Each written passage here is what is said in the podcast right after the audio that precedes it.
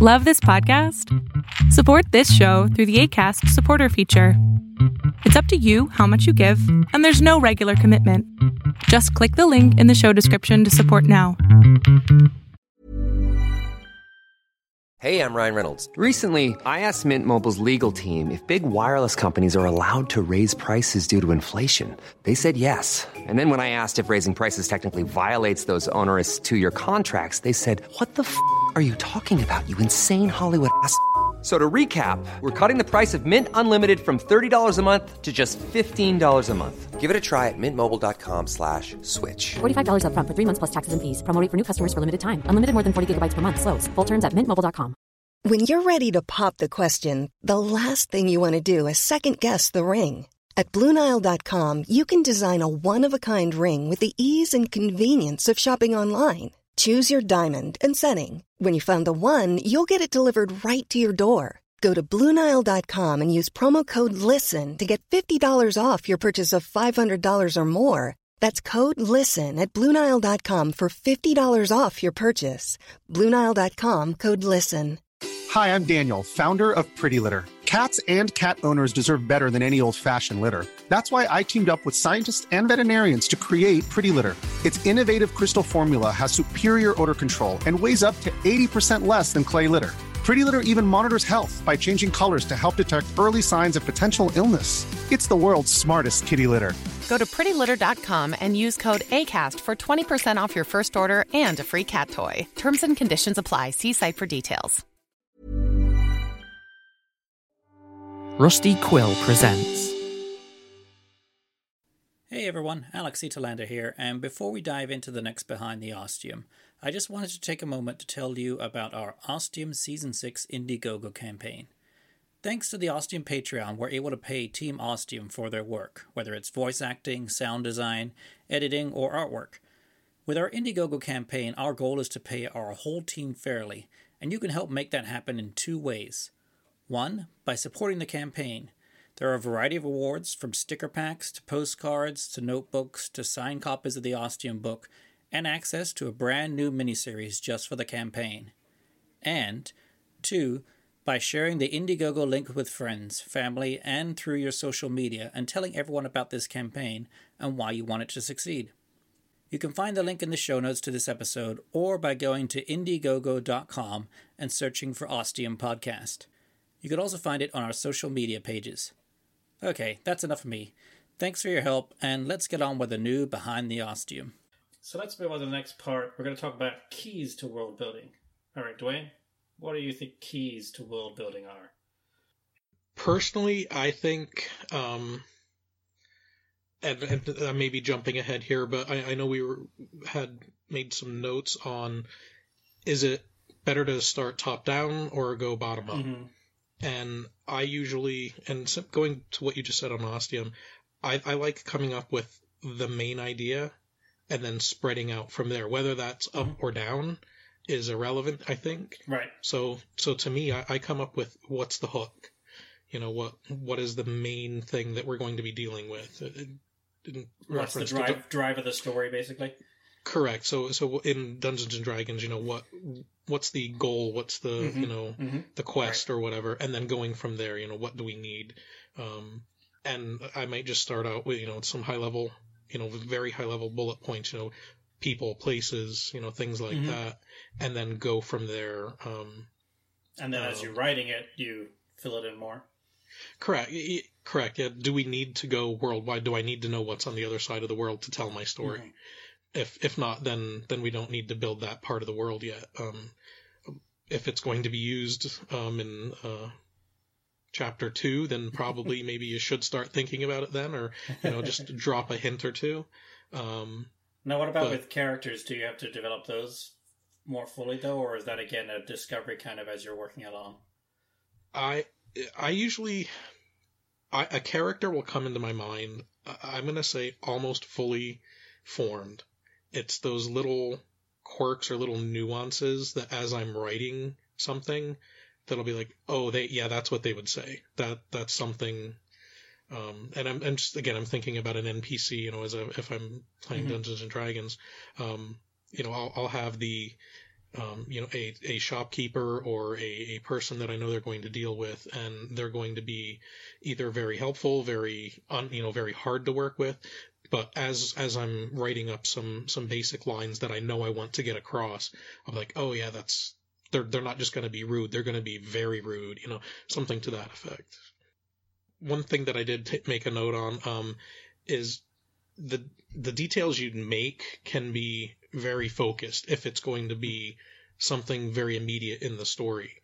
You know, mm-hmm. what's the history of the place you're at? And um, I wrote in a, is it a small, creepy little town, or is it a you know like a sprawling metropolis? Um, you know that right that can be uh, something that drives not just the story, but you know the people in the story. You know who's going to live in that that area. Um, and also, again, I think it depends on what your character's like, whether they want to info dump or give you all the information on what the town is like or the metropolis, and also what's driving the story. If, if you, the reader, needs to kind of know a lot of the details to get an idea of the size of the world and how it feels.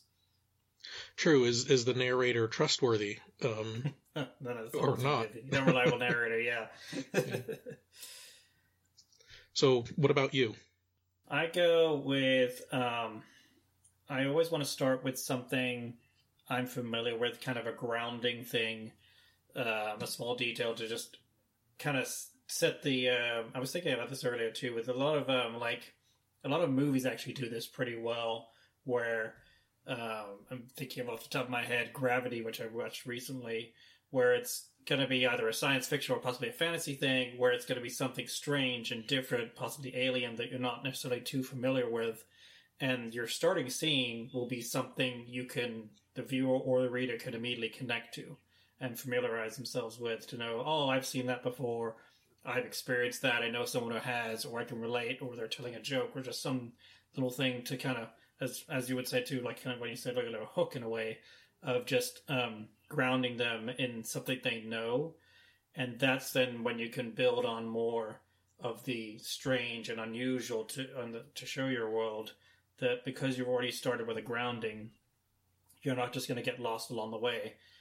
And this can be tricky for a lot of books that do um, what's called um, in media res, where you start in the middle of something going on. And I, th- I think from what I've read in, especially fantasy, it bugs the hell out of me. George R. R. Martin does it in all the Game of Thrones books, where he has a prologue and he just throws you right in the head a little bit, and you're like, I don't know what the hell's going on, and I'm going to finish these ten pages and start the regular chapter, and I'm not really going to remember this part at all, or when I do it, I'll be like 400 pages ahead and be like, well, I guess I should go back and reread that now, and I'll understand it. Um, so that kind of bugs me because I feel again you're not setting up that grounding point; you're just throwing them in there, and it's a choice by the writer, which, in my opinion, isn't always a good one and then once you've started this, um, started from your grounding point, you you set you've got to set your rules for the world to know where you're going, because otherwise you can just go anywhere. You can contradict yourself. You can end up um, forcing the character to do things that uh, they either can't do or it doesn't feel right for them to do, and you'll catch later on possibly in it and realize, well, why the hell is he doing this? He can't do that. And so that's why I think it is important to kind of set some rules up to begin with to know where your world's going to go and how it's just going to flow and work as a as a fantasy place. And then after that, I add complexity. I put in a lot of details of um, what the world feels like. I feel in my writing I'm very um, tactile. I can remember doing um, the early stages in high school as a writer. I remember an exercise we did where it was describing something and using, you know, describing the same thing using each of your five senses. And I just remember making a big, strong impression on me, and how, like, usually when you're trying to describe a scene, you want to use two or three of these senses to to give a feel to it.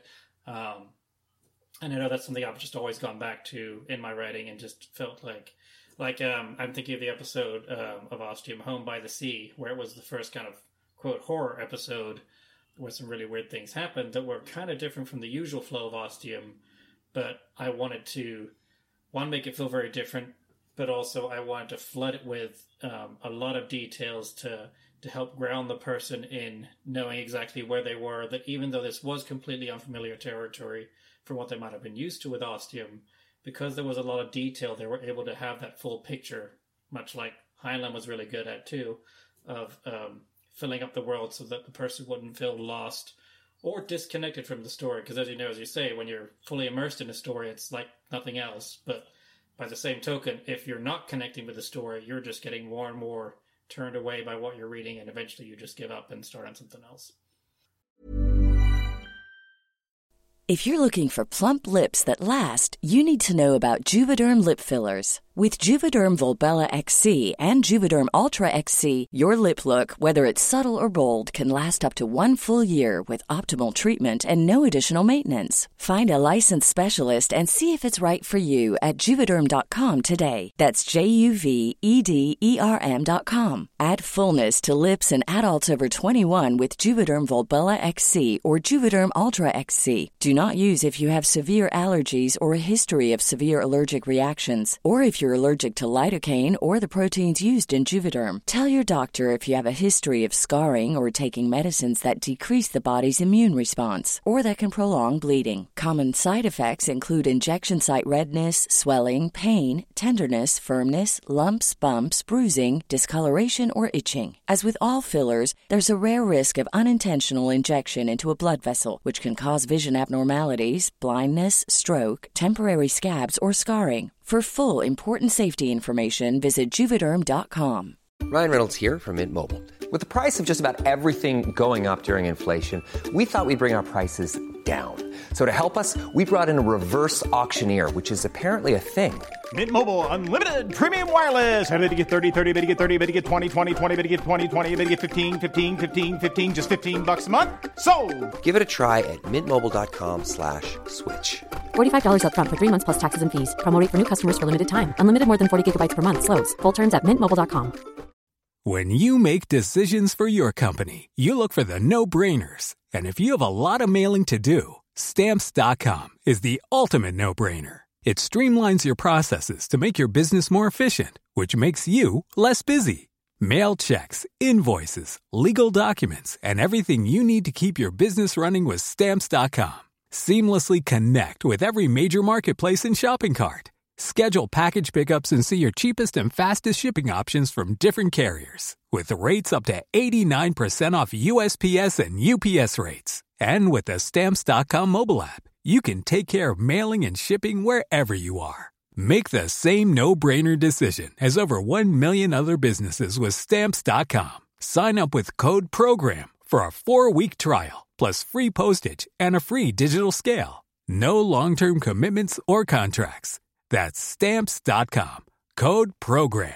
Confidence starts with loving who you are. And when your skin feels nourished and glows on the outside, you naturally radiate confidence from the inside. Give your skin a glow up with Osea's clinically proven Mega Moisture Duo. This ultra hydrating body care features two of Osea's best sellers, Undaria Algae Body Oil and Undaria Collagen Body Lotion. These seaweed powered heroes use skincare level ingredients normally reserved for your face for results you can see and confidence you can feel. Osea has been making clean, clinically proven seaweed infused face and body care products for over 28 years. This luxurious skincare is vegan, cruelty free, and climate neutral certified, so you never have to choose between your values and your best skin. Glow from the inside out. Get 10% off your first order with code GLOW at OseaMalibu.com. That's O S E A Malibu.com code GLOW. Um, the other thing to think about is what your actual project is. Again, is it a short story? Is it a novel? Is it a long series you want to do? Is it a game you're thinking of, a video game? Is it a podcast? Um, I think a lot of these things help to make, when you think of them, when you're starting off trying to set your world, to give it a very loose kind of structure and direction in where you're going to go.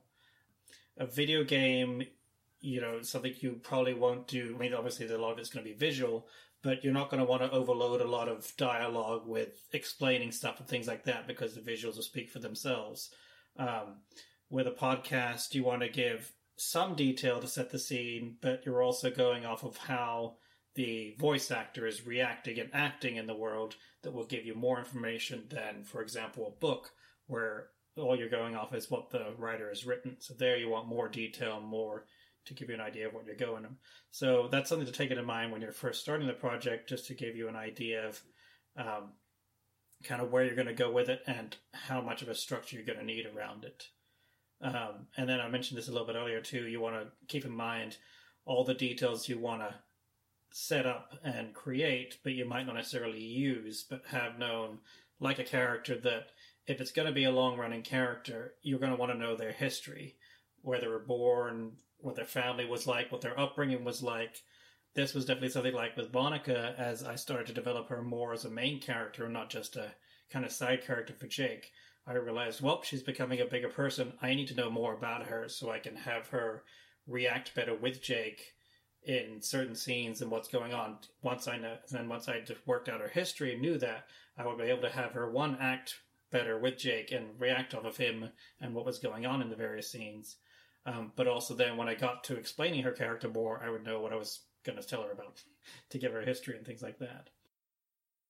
Um, what are the differences between small world building for small projects and big world building? Um, if it is going to be just a a short story, you may not need to do a lot of world building. Right. Mm-hmm. Um, is is it a, is it a story um, that may be fiction, but it's set in the, what we would call reality, our, our normal Right. reality. Mhm. You know, Mhm. you don't need to set up a lot if everybody already knows, you know, what countries are where and how different Right. Politics are points, yeah. playing out. hmm And I guess you could say you kind of did this with Centralia in a, in a way, where you just had this one story you were thinking of, and you wrote it and kind of set it in its own little world. And then once people asked for more, that's when you started looking to see if you could develop more. But you didn't have to develop more at that point as you were writing it because you were keeping it as a small little story. Correct. Yeah, and I didn't need to develop any history because it was there. It was real. Like I just had Mhm. to. Uh, I just did a couple quick uh, Wikipedia searches to make sure I wasn't contradicting what I because you there. It's a local town and there's a lot of local history and sometimes Right. the things you hear are not real um, accurate. Right. Um, so I, I for the the way the f- mine fire started, I'm not sure anyone really knows. There's a couple good theories, and I just picked one. a good conspiracy theory. I actually had a very similar thing with um, the Roanoke episode of Ostium, of doing a little bit of research and then as I was writing it and needing to do a little more research, basically discovering, oh wait, it's actually even though it's supposed to be the big American mystery of unsolved, you know, um, we actually know exactly what it was, and it's very, very, very, very, very likely they just went off with the Indians and lived happily ever after there. um, which is why I kind of had Jake almost reveal that too at the end, and kind of the same again with uh, the Mary Celeste too of going a little bit into the history and explaining the the setup of the mystery, but also the the idea of a table full of uneaten food just sitting there when everyone had disappeared was just made up. Yeah, so small versus big. Obviously, when it's a bigger world and you're looking to make a big series out of it, that's when you want to do the not just plot development but world development. Have your your characters laid out, what the people are like, if there are different kinds of people, what your world is like. Um, one good show that a podcast that I really enjoy that does this is the Earth Collective. Where have you listened to it, Dwayne? I've I'm I've listened to about four episodes. Um, so yeah, it's the one where it's kind of a alternate Earth set on the world of Oasis, where we left our planet many years ago in giant ships, and then these ships got to the world of Oasis, and because it had taken so long, only a few of them survived and crashed there. And then now the people who live there had to kind of developed a small society. Um, and then there's a, a certain event that happens where every time nightfall comes, the night just takes people away, and we don't really know why yet or what actually happens. Um, but so in that case, then the people have to keep running from it, and so they have this caravan going around the planet, basically in this long train, constantly moving. Um, and so it goes into wonderful detail about how the different caravans are, how they work, what the different jobs, what different jobs people have, and how that functions as a constantly moving society but the creators also gone back and looked, you know, pulled in little bits about the history of Earth too, and what people know about it and the technology. So that's one of those where, and I've, I've be, I'm, I'm a patron subscriber with him, so we've had a lot of um, kind of little behind the scenes things and stuff like that. And he really has, I think, workbooks of details and everything he's worked out because he always seems to have an answer for stuff about how like certain water water things they get or different uh, facilities they have or however they do certain things, what the tree trees are like on the planet, what the animal life is like, and just he's got that all worked out, even though only little bits of it has shown up in the show so far.